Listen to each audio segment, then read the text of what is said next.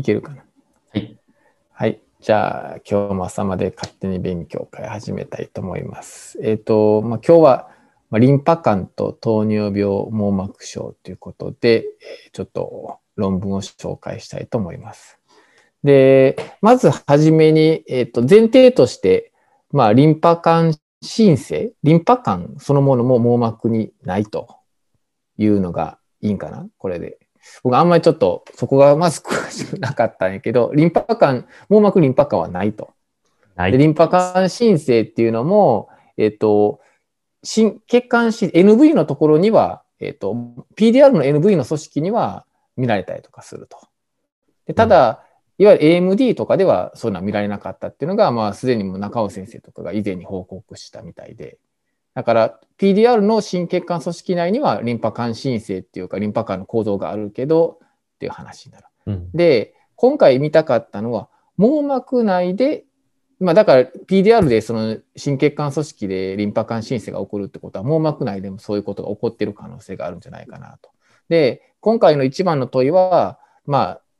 まあ、難治性の糖尿病網膜症、まあ、VGFA で結構、まあ、その、まあ、血管の NV とかも出てきたりとか、まあ逆にと、逆にっていうか、糖尿病の黄斑浮腫とかの原因にも VGFA の過剰発現ってなったりとかするので、えっと、まあこのリンパ管の申請、リンパ管申請がもしかしたら、ちょっとこの VGFA だけではうまく治療ができていない、えー糖尿病黄斑浮腫とかのまあ原因になってたりするんじゃないかなということで、まず仮説として、この病的な VGFA 過剰発現している糖尿病網膜症のモデルにおいて、リンパ管形成っていうのが起こるのかどうかと。もし起こってるんやったら、じゃあこれを治してやれば、糖尿病黄斑浮腫の、まあ、新しい治療の、まあ、オプションになるん違うかなってことで、まあ、検討したということになります。で、まあ、今回リンパ管の話になるんですけど、やっぱりこのリンパ管っていうのはここ、まあ、最近すごく進歩してきたあ分野の一つで、で、なんでかって言ったら、こういくつかリンパ管のマーカーっていうのが発見されてきたと。例えば、ポドプラニンであるとか、まあ、ライブ1とか、プロックス1とか、まあ、こういうのがいくつかあって、まあ、こういうのがマーカーがしっかり分かることによって、まあ、例えば網膜の中とかであったら、そのリンパ管があるのかないのかどうかっていうのをまあディテクトできると。で特にこれは目においては、まあ、網膜っていうのは角膜で結構これがまあ進んでて、まあ、例えばで言ったら、まあ、今大阪大学にいる丸山先生とかが、まあ、あの留学された時にこのポドプラニンの話とか、まあ、ライブ1陽性で CDM11B のマクロフェージがあってそれが出てきた出てきてそれがリンパ管申請のまあ言ったら先にそういうのが出てくると。でそこが出てくることによってリンパ管申請がそこにこうまあまあ郵送されるような形で、えっと、起こってくるということをまあ発見されたりとかしてて、まあ、そういう意味においてもあの結構日本の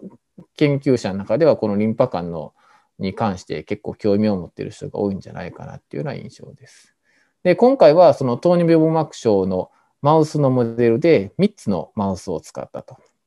アキタマウスって言ってインスリンの、まあ、このヘテロのノックアウトのマウスと、あとキンバーマウスって言って VGFA を過剰発現しているマウス。あとはこの2つを掛け合わせたアキンバーマウスっていうマウスがあって、まあ、その3つの糖尿病モデルのマウスを使っていろいろ見てみたと。で、ただ、秋田マウスはあんまりこう、フェノタイプは、まあ、網膜症に関しては出てないっぽくて、で、キンバーマウスとアキンバーマウスでは、まあ、いわゆる FA とかを取ってみると、まあ、あの、新生血管が出てきたりとかしてると。で、大体、まあ、この7週から8週目、約2ヶ月ぐらいのマウスでいろいろ解析したと。まずは、これは、えっ、と、マウスの網膜を取って、いわゆるリンパ管の内皮とか、まあ、リンパ管のいろんなマーカーを調べてみると、まあ、さっき言ったライブ1とかポドプラニンとかプロックス1とか、まあ、その他 VGFA だけじゃなくて VGFC とか D、これはま VGF 過剰発現によって、まあ、そのリンパ管申請を起こすときにこの VGFC とか D とかが関係してきたりするっていうのが、ま、報告されたりとかするので、まあ、リンパ管のマーカーとして見られたりしてるけど、そういうのが、特にアキンバマウスでは、えっと、見られるということで、まあ、メッセンジャーレベルで網膜内に、まあ、そのマーカーの遺伝子が上がってるってことは、網膜内にリンパ管申請が起こっている可能性を示唆するデータということになると。で、そこで実際網膜のフラットマウントを使って、まあ見てみたと。で、ライブワン陽性の、それを、まあ、ライブワン陽性細胞とかを見ると、どうやら網膜内にやっぱりこの血管新生を起こす金馬マウスとか金馬マウスではライブワン陽性細胞が網膜内で優位に、まあ、多くなっているということが分かったし実際網膜のこのフラットマウントでセンターとミドルとペリフェラルで見てみると、まあ、ペリフェラルの方が新生血管が多くなってたりとかするんやけどやっぱりセンター、ミドル、ペリフェラって言って、まあ、周辺の方がやっぱりそのライブワン陽性細胞が多くなってると。要するに血管新生がたくさん起こってるところの方が、ライブワン陽性細胞がたくさんいるということになると。で、じゃあこのライブワン陽性の細胞が何なんかっていうのをちょっともう少し詳しく見ると、まあさっき言ったようにこれ、これがあの丸山先生の角膜での仕事になるけど、このライブワン陽性 CD11B 陽性細胞っていうのが、まあ結構これはマクロファージ、CD11B なんでまあ組織内のマクロファージになるんやけど、まあ、あの、マクロファージが、えっ、ー、と、申請、リンパ管申請の、まあ、先駆けとして、まずあって、でそこにリンパ管が、こう、それに沿って郵送してくるみたいなことを、まあ、角膜において報告したんで、まあ、同じようなことで、多分網膜で、まあ、ライブ1があるってことは、もしくは C11B どうなんかなって見たら、まあ、マージしたりとかすると、まあ、その強極剤示すっていうか、あの、両方発現している、まあ、ものが出てきたということなので、やっぱり、まあ、角膜と同じようなことが網膜でも起こっている可能性があるんじゃないかな。リンパ管新生が起こっている可能性が示唆されたと。ただ、実際、まあ、いろいろ見てみると、このマーカーとか、ライブ陽性細胞とかができたりはしてるんやけど、リンパ管の形成自体はちょっと認めなかったということになると。でただ、この時点でマウスは、えっ、ー、と、まあ、主に2ヶ月のマウスの目を使って解析したので、もしかしたら VGF も発現も、過剰発現も、まあ、期間がまだ短かったかもしれないと。もうちょっと長期、まあ、糖尿病網膜症ってやっぱ長期やったりとかするので、まあ、長期にもうちょっとする必要があるのじゃないかなってことで、まあ、今度、え、ー、と、6ヶ月例と、まあ、この12ヶ月例。12ヶ月例ぐらいになると、オクルージョンになる症例もあるみたいなんで、まあ、送るにありなしとかでそんなんでいろいろちょっと見てみると、え、ー、と、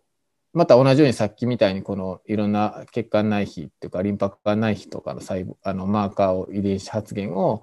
網膜で見てみたりとかするとちょっと今度は全然上がっていなかったとむしろちょっと下がったりとかしていたっていうことで、まあ、フラットマウントにおいてもまあちょっとあんまりはっきりしなかったというようなことみたいです。で、まあ、で、結果的に言うと、マウスでは、その、いわゆるリンパ管申請、示唆するような、まあ、メッセンジャーの遺伝子発現とか、あライブ1陽性、CD11B 陽性のマクロフェージがいたりとかして、リンパ管申請を起こすようなことを示唆するような所見っていうかデータはあったんやけど、リンパ管自体は結果的には認めなかったっていうことやと。ただ、これはマウスの話なんで、人のデータもちょっともう一回見てみようってことで、まあ、マクラホールを対象に、まあ、PDR の患者さんの小子体液から、えっ、ー、と、まあ、エライザで、まあ、VGFA、VGFC、VGFD、ソロブルの VGF レセプター2の、まあ、あの、タンパク発現をちょっと見てみると。で、VGFA は、まあ、PDR では当然、マクラホールと比べて高くなっているってことで、で、PDR でもそのノー VH と、まあ、VH と、この2つに分けて考え、見てるんやけど、まあ、VH 群の方が VGFA の発現はより高いということになったと。で、問題はリンパ管とかの話になるので、ま、VGFC とかを見てみるんやけど、これはノン VH やったらあコントロールのマクラホールと変わらないけど、VH 群では優位に、まあ、VGFC の小子体内の濃度が上がっているということに分かったんで、これはもしかしたら人で何かリンパ管が起こってるのかどうか分からへんし、もちろん人では見てないので分からないけど、そういうことがもしかしたらあるのかもしれないっていうことを示唆するような、ま、データやったと。ただまあ結論としては、ま、網膜で、マウスの網膜において、糖尿網膜症で、ま、新たなリンパ管申請っていうのは認めなかったっていうのが今回の結論ということになります。で、まあ、まとめると、まあ、あの今回、秋田マウスと金馬マウスとアキンバマウスっていう、まあ、3つの、え、糖尿病モデルマウスを使ってみたけど、えっ、ー、と、ワイルドタイプはもちろんないけど、秋田マウスにおいても、えっ、と、特に新生血管は見られなかった。キンバマウスと秋馬マウスで網膜の新生血管を認めたと。で、まあ、その後の解析として、キンバマウスと秋馬マウス、まあ、新生血管を認めるマウスでリンパ管新生がどうかっていうのを見てて、まあ、ライブ1とかポドプラニンとか VGFA、C、D、VGF レセプター2、VGF レセプター3の、まあ、遺伝子発現をそのマウスの網膜で見たら、発現が優位に増加していた。けど、リンパ管形成っていうのは残念ながら認めなかったと。で、高齢マウスにおいても、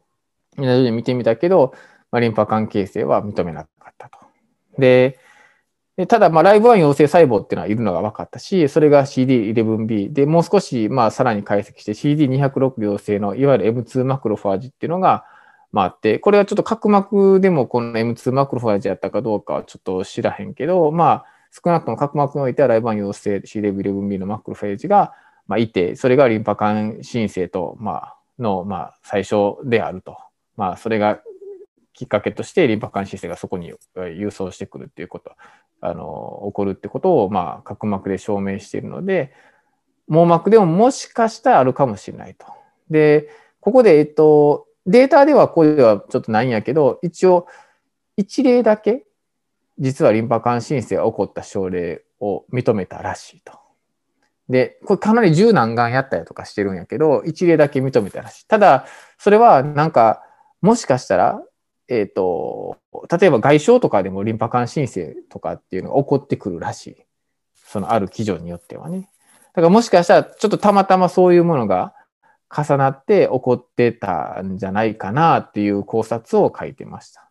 それはなんかちょっといわゆるこの VGFA とかのものじゃなくて、まあ、別のものが加わったまたま加わっちゃってなったんかなというようなことを、えー、ディスカッションで書いてました。あと VH の人の実際の人の PDR 患者では VGFC が高かったってことなんで、これも一応示唆することではあるんやけど、まあやっぱり一応今回の結論としては、まあ、網膜で糖尿病網膜症において、えー、リンパ管新生は起こっていないというような結論になるんじゃないかなというふうに思います。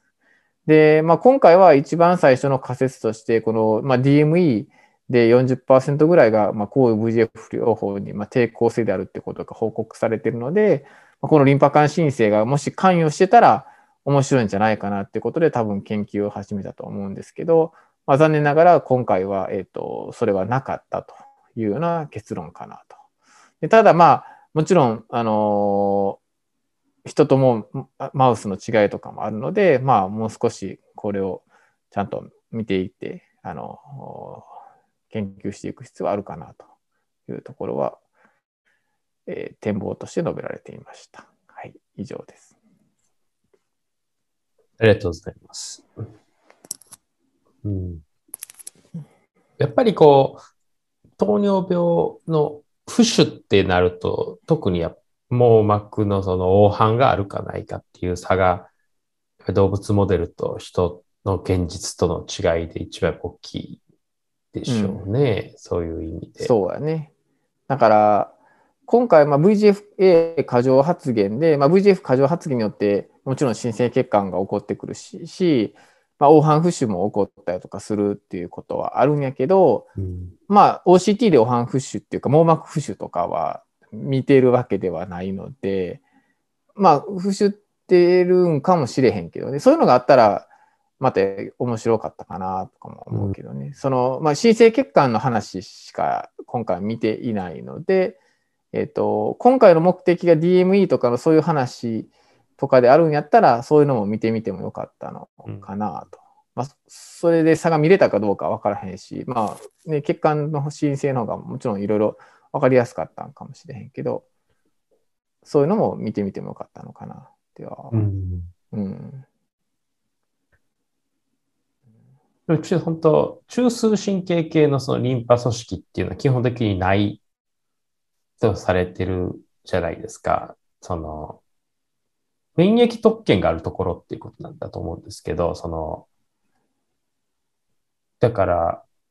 出てきたそのリンパ管が何してるんかっていうのがすごく、その、うん。外傷とかだったらね、見られるっていう話だ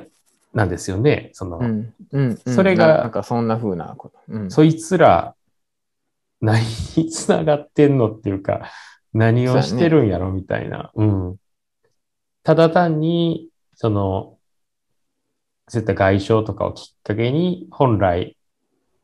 ないものが出てるのか、何かしらのその、働きをしようとしてるのか、っ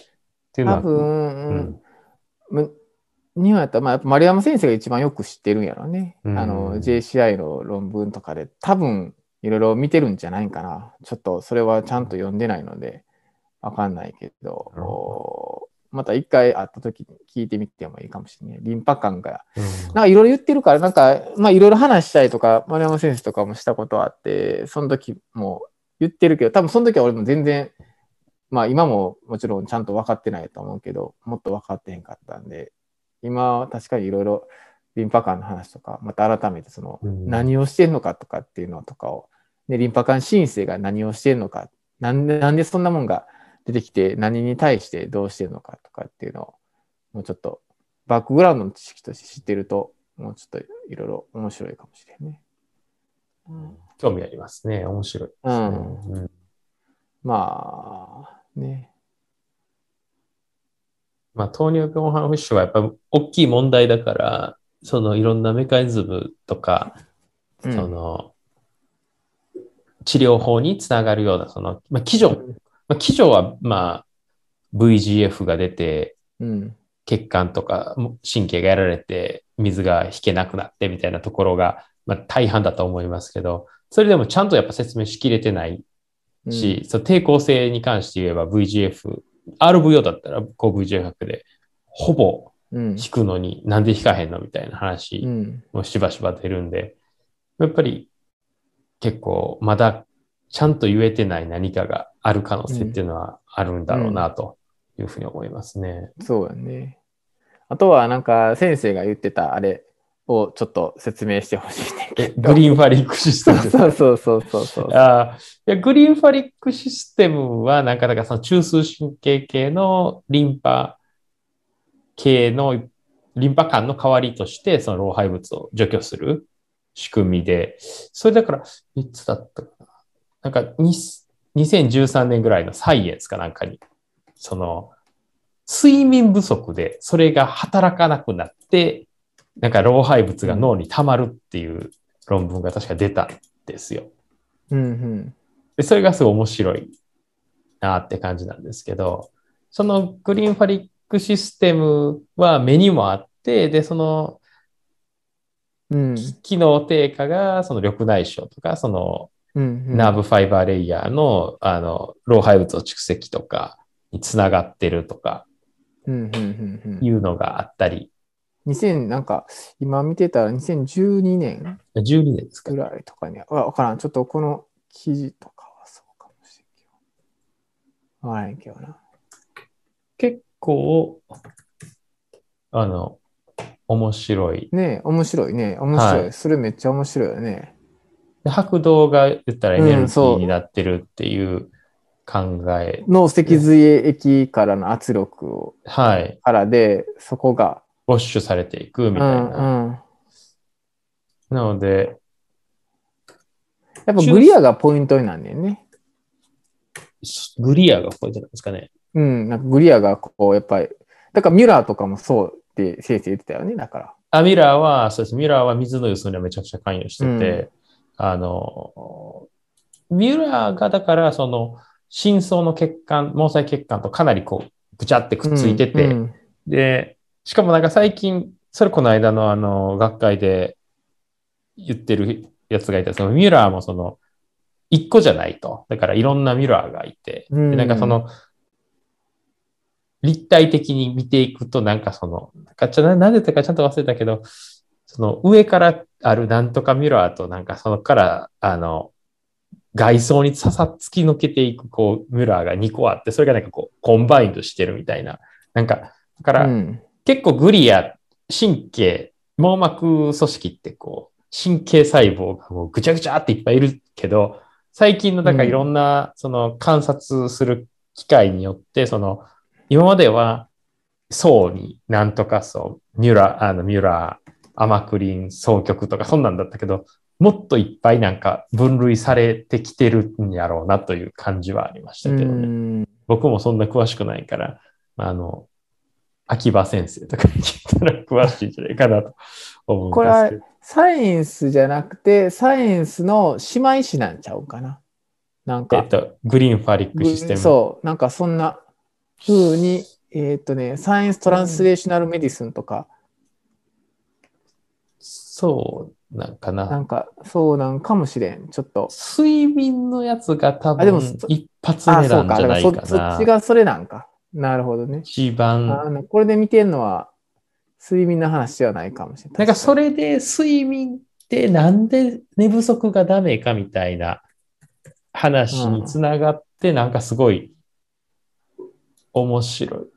ていう、この、キンバリー・ペン先生、ミシガン大学、ミシガン州立大学のっていう、これ、この論文、サイエンスに載ったみたいですね。ほんま。へえ。なるほどね。で、かちょっとまたグリーンファリックシステムが睡眠中に非常に活発で、そのアルツハイマー病など神経障害の原因となる毒素を除去すると脳が寝てるときにそのグリーンファリックシステムを通してっていうのを示したみたいですね。うーん。だからそれが寝ることの大事さっていうのはそういうとこじゃないのかみたいな話につながってるかな。なるほどね。ネーデルガードさん？ネーデル。あ、とちゃん。これを最初に出し、でもこう、ネーデルガードらのチームが、あ、そうですね。なんか循環システムをグリーン、グリーンパティック、グリーン、グリーンファティック系。システム。ああ、そうですか。そうですね、じゃで、これはグリグリアの細胞にちなんだ命名で、で、グリアはやっぱりその血液を足、血液を運ぶために血管にこう足伸ばして、で、まあ言ったら、この、まあネットワーク作って、うまくこう、循環させるようにしてるから、うんうんまあそこから、まあ結局吸い取って、まあ老廃物をやると。だからそれ、せ先生がさっき言ったミュラーの話とん同じなんかな。確かに。ねうん。これはだから、うん。だからこれを緑内障と絡めて研究してる先生も眼科でいたと思いますけどね。うーん。なるほどね。そう、だから、アルツハイマーの話と関係あるんちゃうかなと思って、うんうんこれうまく老廃とか、ね、アミロイドベータがうまく老廃されなくなって、うんそれがっていう話、ね、もうあ脳の脳脳細胞を示させることにつながるはい。かもしれないと。うん。なるほど。まあ、またちょっと調べてみて。はい。ありがとうございます。でもはい面白いです。はいはい。そんな感じです。